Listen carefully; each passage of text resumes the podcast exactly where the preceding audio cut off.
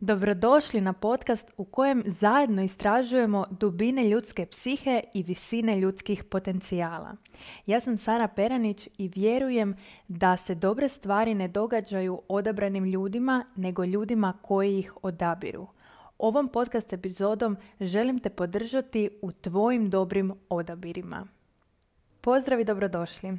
U današnjoj epizodi pričat ćemo o procesu donošenja odluke kada je u pitanju ulaganje u programe i edukacije i kakve to veze ima sa tvojim uspjehom ili neuspjehom u poduzetništvu. Na ovu epizodu me inspirirao nedavni launch mog programa Poduzetnija i nešto što se događa u svakoj rundi upisa a to je da moje trenutne ili bivše polaznice programa poduzetnija dobivaju golemi broj upita od drugih zainteresiranih i potencijalnih klijentica koje žele provjeriti sa njima kako je njima bilo u programu, jesu li one postigle rezultat, jesu li rezultati zaista mogući, odnosno da li to sve što piše u testimonijalima bi moglo biti primjenjivo i za njih i tako dalje. E sad, u tome načelno nema ništa loše, da pače, vrlo sam svjesna toga da unatoč različitim tipovima marketinga koji danas postoje je word of mouth ili usmena preporuka i dalje nešto što je najsnažnije. Ali sam svejedno odlučila snimiti ovu epizodu zato što u cijeloj ovoj priči se kriju neke vrlo vrijedne i važne lekcije za svakog onog tko to radi. A te lekcije će zapravo osvijetliti zašto osoba još uvijek ne živi rezultate koje bi željela. Prvo pitanje koje se postavlja u trenutku u kojem imaš interes prema nekoj edukaciji ili programu, a svejedno pitaš nekog drugog za njegovo mišljenje, je kome više vjeruješ, svojoj želji i instinktu ili nekoj tamo osobi koju zapravo ne poznaješ, već samo poznaješ njen život i rad putem onog dijela kojeg ona ili on predstavljaju na mrežama. Naravno da nema ništa loše u tome da nekoga pitaš njegovo iskustvo i njegovo mišljenje, no ono što je važno je da osvijestiš da li je to tvoj obrazac koji inače primjenjuješ u poslovanju. Da li inače smatraš da je veći autoritet neka tamo druga osoba nego što si ti? Da li inače vrednuješ više tuđe mišljenje nego svoje? Da li inače u poslovanju tražiš tuđu potvrdu da je nešto što ti želiš validno, da je nešto, neka odluka koju razmišljaš donijeti dovoljno dobra za tebe, odnosno u konačnici da li i inače imaš taj obrazac da odluke koje će utjecati na tvoj život i tvoje poslovanje na neki način delegiraš drugoj osobi, odnosno moć daješ drugoj osobi u ruku.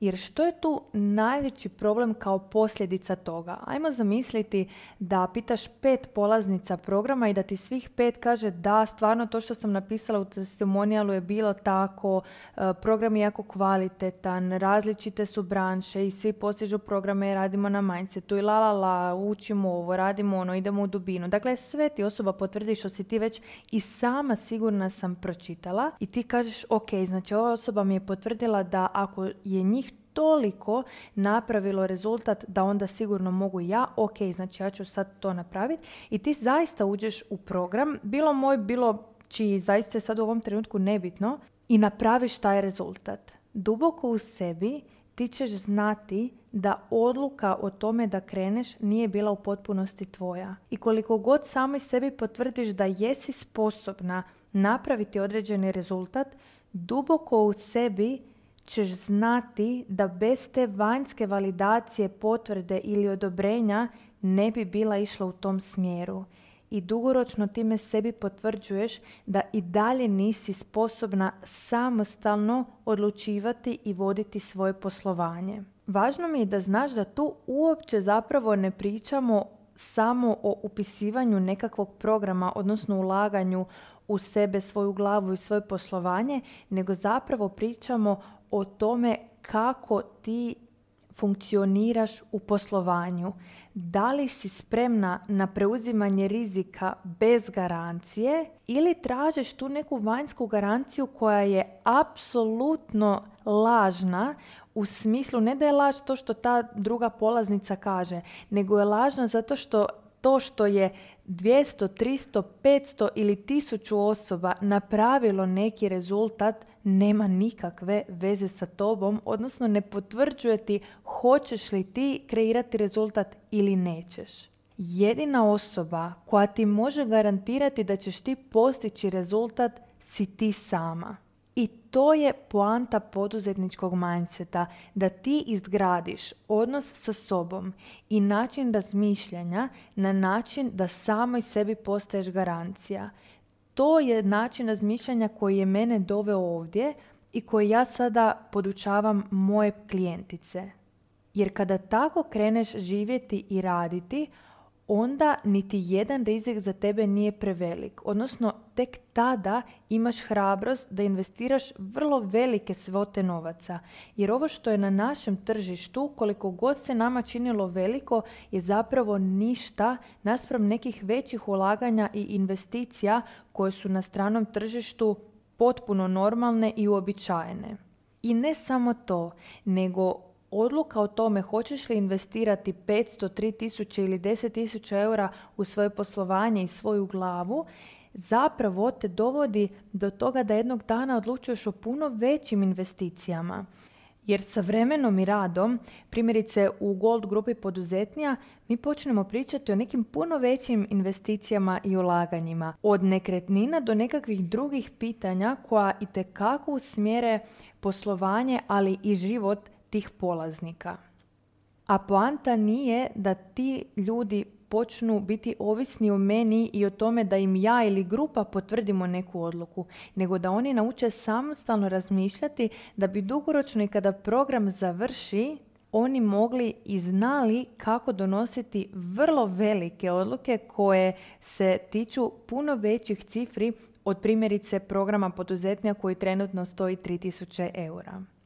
Dakle, ponovno podcrtavam taj dio. Nije problem to što ti nekog pitaš za njegovo iskustvo, nego ono što u pozadini toga stoji jest da ti više vjeruješ nekom drugom nego sebi i time sebi govoriš da sebi nisi dovoljno relevantan autoritet, da tvoja odluka nije dovoljno validna. A u konačnici, čak i kada postigneš rezultat, ti ćeš znati da ga ne bi bila postigla da nije bilo, ajmo reći, štake sa strane na koju si se pridržala. Način na koji ulaziš u bilo koje ulaganje i u bilo koju investiciju jako utječe na ishod tog ulaganja. Zašto?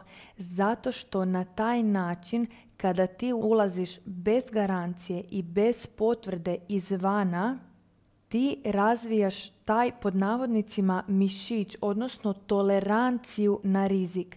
A tolerancija na rizik i nesigurnost su jedan od najvažnijih resursa svakog poduzetnika. Jer kada pokažeš sebi, ok, oslonila sam se na sebe i svoju odluku i sada vidim da mi se to isplatilo, onda ćeš iz toga izgraditi samopouzdanje za neke puno veće priče. I još za sam kraj da podsjetim na naj, najvažniju lekciju, a to je da garanciju možeš dati samo ti samoj sebi ili samome sebi. Ako ti odlučiš da ćeš pronaći vrijednost u programu koja je puno veća od 3000 eura, sigurno ćeš je pronaći. Naravno u programu učimo kako to napraviti, ne samo zbog ovog programa, nego zato što ćeš se ti kroz poduzetnički život naći u različitim scenarijima kada će ti ovaj mehanizam razmišljanja donijeti vrlo veliku korist. Osim toga, ovo ja primjenjujem ne samo kada ja ulažem neke značajnije cifre u svoje neke edukacije, nego primjenjujem u svemu. Kada kreiram lanciranje programa, dakle kada planiram koje ću akcije provesti i tako dalje, ja ne ovisim o tome hoće li se klijenti prijaviti ili neće, odnosno ne ovisim o svakome od njih pona osob. Ja kada samoj sebi garantiram rezultat kojega želim, ja onda znam da ću napraviti sve što je potrebno da taj cilj i ostvarim. I zato ja ostvarujem ciljeve. Zato što se u potpunosti oslanjam na sebe. A kada radimo za sebe, u poduzetništvu to je tako, onda je najvažnije to da se možemo osloniti na sebe i da iz tog odnosa sa sobom mi crpimo tu garanciju koja nam je potrebna kao ljudima jer želimo imati tu neku sigurnost, ali zapravo je nemamo. Odnosno svaka vanjska garancija je samo prividna. Ja sam ta koja je odlučila vjerovati toj osobi X koju je pitala za mišljenje. Dakle, opet si ti ta koja daje garanciju. Ti garantiraš da ta osoba koju si poklonila povjerenje je relevantna za to. Kao što si projektirala to svoje povjerenje na nju, jednako tako možeš naučiti kako to postići u odnosu sa samom sobom. Odnosno kako tu garanciju postići u odnosu sa sobom. Evo, nadam se da će ti ova epizoda biti od koristi prilikom svake iduće odluke koju ćeš trebati donijeti. Trenutno su prijave za poduzetnju zatvorene, tako da ovo nema veze sa tvojim upisom ili neupisivanjem bilo kojih od mojih programa, nego je zaista nešto što se nadam da će ti ostati kao lekcija za sva tvoja daljnja ulaganja i investiranja. Do iduće epizode puno pozdrava!